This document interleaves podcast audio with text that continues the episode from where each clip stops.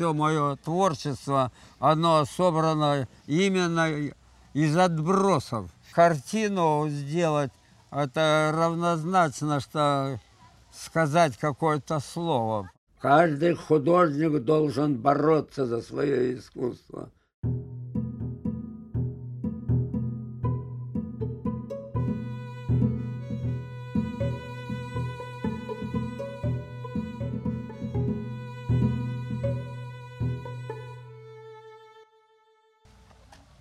А вам нравится то, что вас вулканом назвали?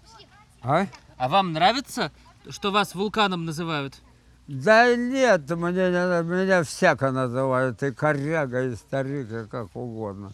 На меня это не влияет. А тебе нравится имя вулкан? Мне нравится. Вулканом, мне кажется, что на вас похоже. Я когда про вас читал в Москве, сразу открываю, там написано: Александр Реутов, человек-вулкан из Амурска. Был у меня в детстве такой опыт. Лизнуть батарейку, и не обычную, а большую крону. Передергивает все тело, учащается пульс, и страшно хочется начать что-то делать, например, нырнуть в озеро и плыть, и плыть, и плыть. Это подкаст проекта «Непослушное искусство». Меня зовут Виктор Кислов, и я его продюсер и режиссер. Герой этого эпизода – Александр Реутов, художник-наив, художник-аутсайдер, фотокорреспондент и журналист, строитель и шахтер из города Амурска, Хабаровский край. Каждый разговор с Реутовым похож на тот детский опыт, с которого я начал. Переполняет колоссальный заряд энергии, который нужно немедленно вылить во что угодно, в фильм, в подкаст. Ну, рассказать, моя биография заключается в том, что я родился в Забайкалье, в деревне Ундинские-Кавыкучи. Моя биография заключается в том, что детство мое выпадает на начало войны. Я родился 3 апреля 1936 года. Когда началась война, мне шел 6-й год. Я запомнил, у нас был граммофон, а пластинок не было. И ехали солдаты и оставили у нас пластинку, а пластинка была «Три танкиста». Прошло очень много времени. В Амурск 50 лишним лет, даже 60. В Амурск приехали из Москвы поэты. Среди них Борис Савельевич Ласкин, автор песни «Три танкиста». Я ему, раз его представляю, что он автор такой знаменитой песни «Три танкиста», я прорвался к Борису Савельевичу и рассказал, что я помню такой случай перед началом войны. Вот эта пластинка попала к нам. Она была односторонняя. И он утвердил, что в действительности пластинка односторонняя, черная пластинка, и больше никогда не выпускалась в свет «Три танкиста», пластинки «Три танкиста». Он это утвердил, что я ему сообщил не фантазию, а просто память, момент памяти детства. Потом по ходу жизни мы, где жили в деревне Ундинские-Кавыкучи, против нашего дома стоял столб, контрольный столб, на нем был радиорепродуктор. И вот часто слышалась эта песня. Я был удивлен тем, как она могла, наша пластинка, появиться на этом столбу. Так.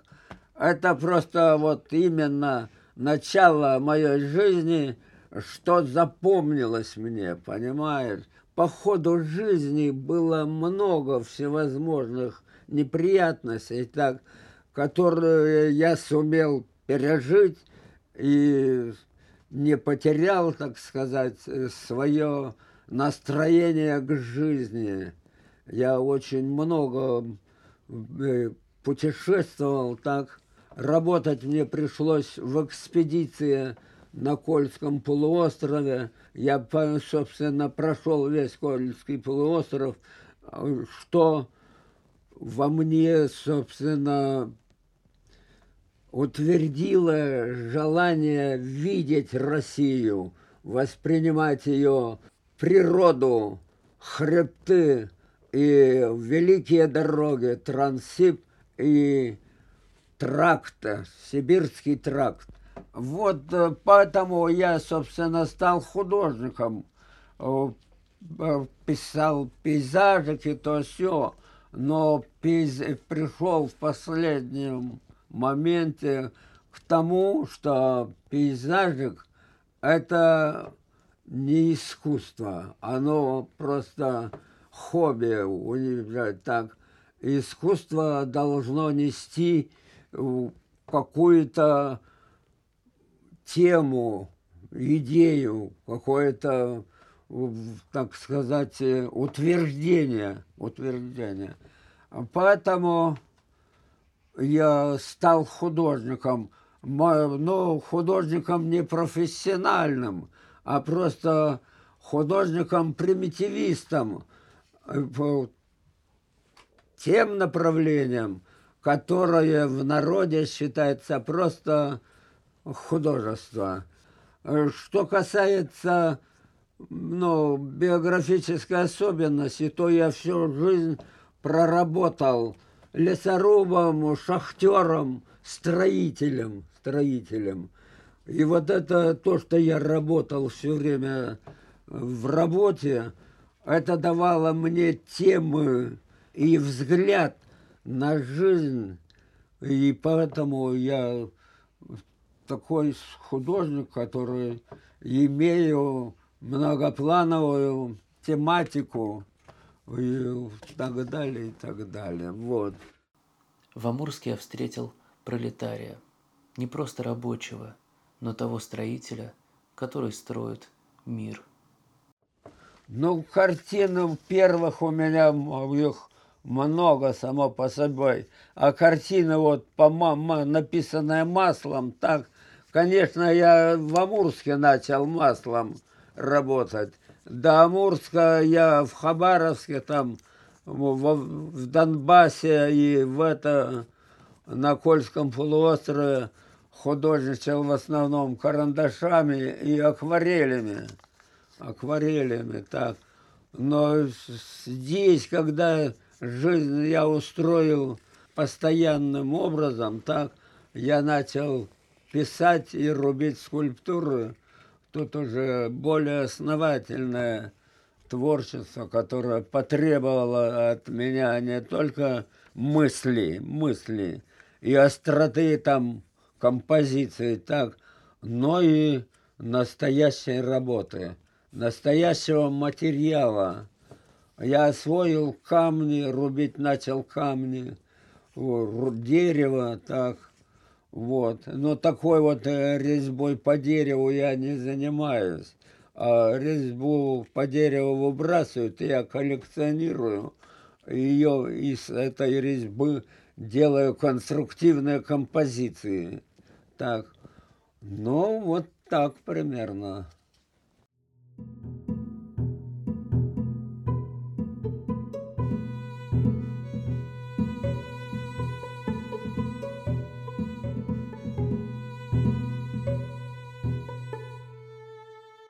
Меня зовут Александра Володина, я кандидат философских наук, сотрудница сектора эстетики Института философии РАН, и я много лет занимаюсь, интересуюсь наивным искусством, искусством художников-самоучек, аутсайдерским искусством и так далее. Художники не профессионалы, наивные художники часто обращаются к самым разным материалам.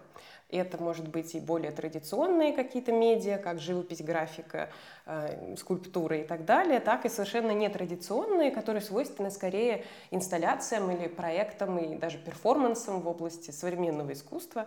Это могут быть какие-то совершенно бросовые материалы, которые не рассматриваются даже как материалы для искусства, могут быть компьютерные технологии, перспектива открывается перед художником совершенно огромная, поскольку его не сковывают какие-то рамки жанров или направлений, или представления о том, что делать должно или не должно. Поэтому наивные художники очень свободно выбирают материалы, и этим они интересны. Они могут заниматься созданием духов, как Юрий Антонов, могут создавать огромные арт-среды, такие пространственные инсталляции, как Александр Емельянов, или, скажем, скульптурные группы Александра Реутова тоже представляют собой совершенно уникальное явление в современном искусстве. И, как кажется, это объясняется тем, что самые разные материалы дают разные ощущения, позволяют выразить себя наиболее точно. А для наивного художника это всегда очень важно, да, потому что он ищет способы выражения самостоятельно, не ориентируясь на какие-то уже сложившиеся традиции или ориентируясь, но воспринимая их немного по-своему. Именно поэтому кажется очень важным рассматривать творчество наивного художника в комплексе. В этот комплекс входят не только конкретные картины или серия полотен или скульптур, но и биография художника, то, как он сам о себе рассказывает. Возможно, даже его окружение, то пространство, в котором он творит, его мастерская, его жилище, его тексты, стихотворения, мемуары, что угодно. И вот этот большой комплекс эстетических, сугубо художественных или внехудожественных элементов создает очень объемную картину, позволяющую нам не просто понять художника лучше, но и лучше настроиться на его язык, попробовать посмотреть на мир вместе с художником как-то иначе.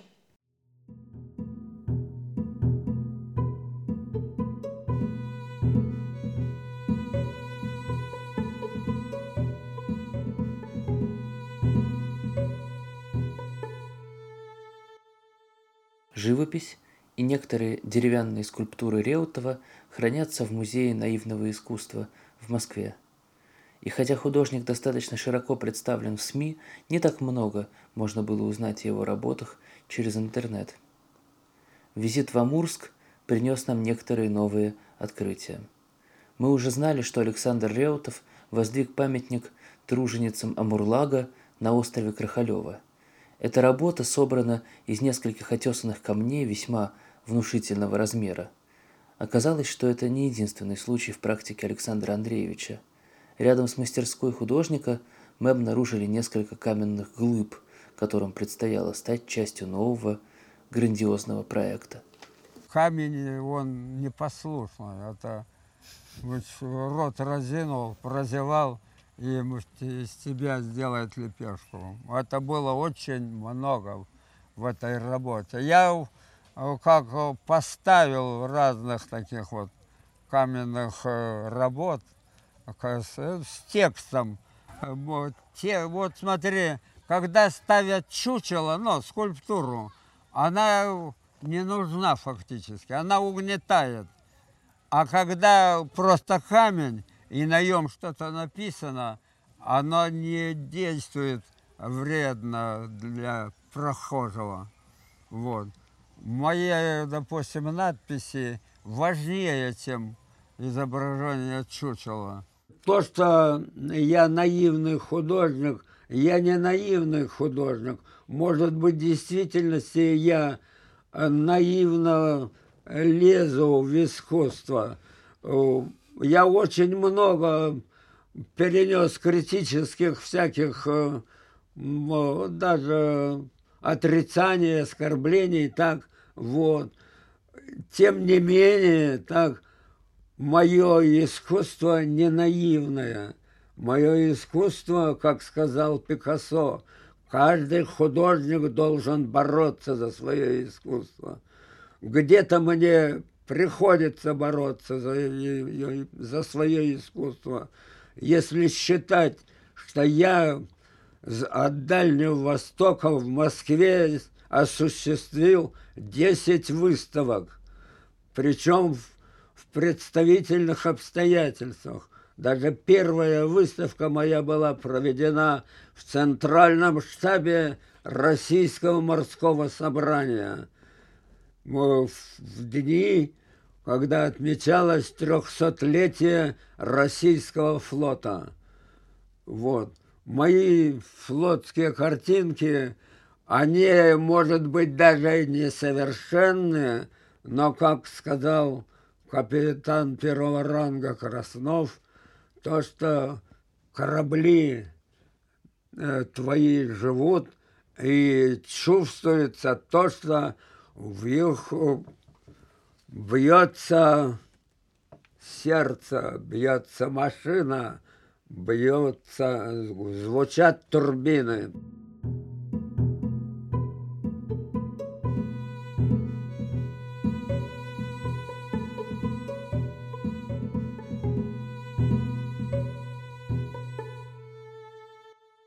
Еще одно открытие – скульптуры из бросовых материалов. Невероятные всадники и птицы установлены на шестах рядом с мастерской Александра Андреевича. Говоря о них, Реутов обратился к классической поэзии. Откуда вы берете вдохновение? Вдохновение, оно приходит от небес, понимаешь, это вдохновение – это состояние, когда ты можешь работать. Тут надо обратиться к Анне Ахматовой или к Марине Цветаевой. И ни к чему годические рати и прелесть элегических затей. По мне в стихах все быть должно не кстати, не так, как у людей. Когда бы вы знали, из какого сора растут стихи, не ведая стыда, как желтый одуванчик у забора, как лопухи и лебеда. Сердитый окрик, дегтя запах свежий, таинственная плесень на стене. И стих уже звучит задорен, нежен, на радость вам и мне. Они в отношении вот этого вдохновения доказывают, что стихи растут из мусора, из грязи, понимаешь? Из ссора. Вот. И мое искусство, и все мое творчество, оно собрано именно из отбросов, понимаешь? Вот. А то, что кому-то нравится, не нравится, это не важно. Важно то, что ты что-то сделал. Вот, что-то сделал. Вот даже написать репортаж настоящий, это и то очень сложно. Так, вы говорите, вот, что неважно, нравится кому-то, да, или нет. А картину сделать, это равнозначно, что сказать какое-то слово, понимаешь? Вот. Картина является предметом для разговора, для рассуждения. Вот. Но я даже сам не могу определить, в чем я себя по-настоящему проявил. То ли в фотографии, то ли в писанине, то ли в поэзии, то ли в скульптуре, то ли в этих камнях. Вот. Видишь, чтобы продавать картины, да, нужно иметь того, который бы мог этим заниматься. Так, мне, собственно, продажей картин или скульптур некогда заниматься, так, вот. Если кто-то вдруг предъявляет или спросит, сколько стоит твое полотно, если ему скажешь, что оно, полотно стоит 5000 или 1000, тебя обязательно назовут дураком, понимаешь? Потому что в Амурске не признается мое творчество. Им просто людям есть поклонники, у меня много их все, но большинство считают, что мое искусство, оно наивное, лезет прямо вот это, понимаешь? Были критические статьи на эту тему, колоссальные споры, так. Поэтому я не занимаюсь сейчас торговлей своих полотен, но знаю, что мои полотна стоят дорого. Картин не покупают. Акварели тоже не покупают. Я не помню, чтобы кто-то поинтересовался и купил у меня картины, понимаете? Вот. До некоторых пор. Только единственный случай был в Москве, когда у меня была выставка флота. Так один мужик увидел, ему понравилась акварель, где я изобразил крейсер Дмитрий Донской, который погиб при сражении на Цусиме. Так, он говорит, сколько стоит эта твоя акварель? Я говорю, я не знаю, но это рублей 150 или 100 стоит.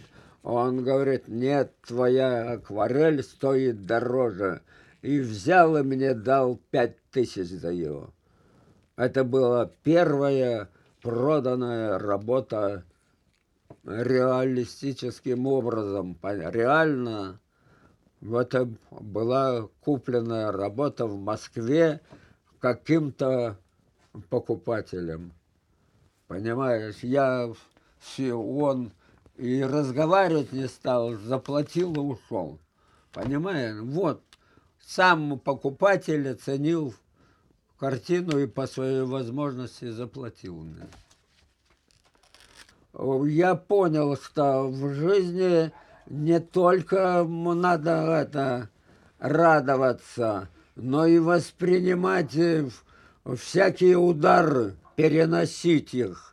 Я запомнил фразу французского поэта, который написал так. Жить написал на знамения, жить под солнцем, все побеждая. Кожа моя одна броня, и стали броня другая. Вот, и стали броня другая.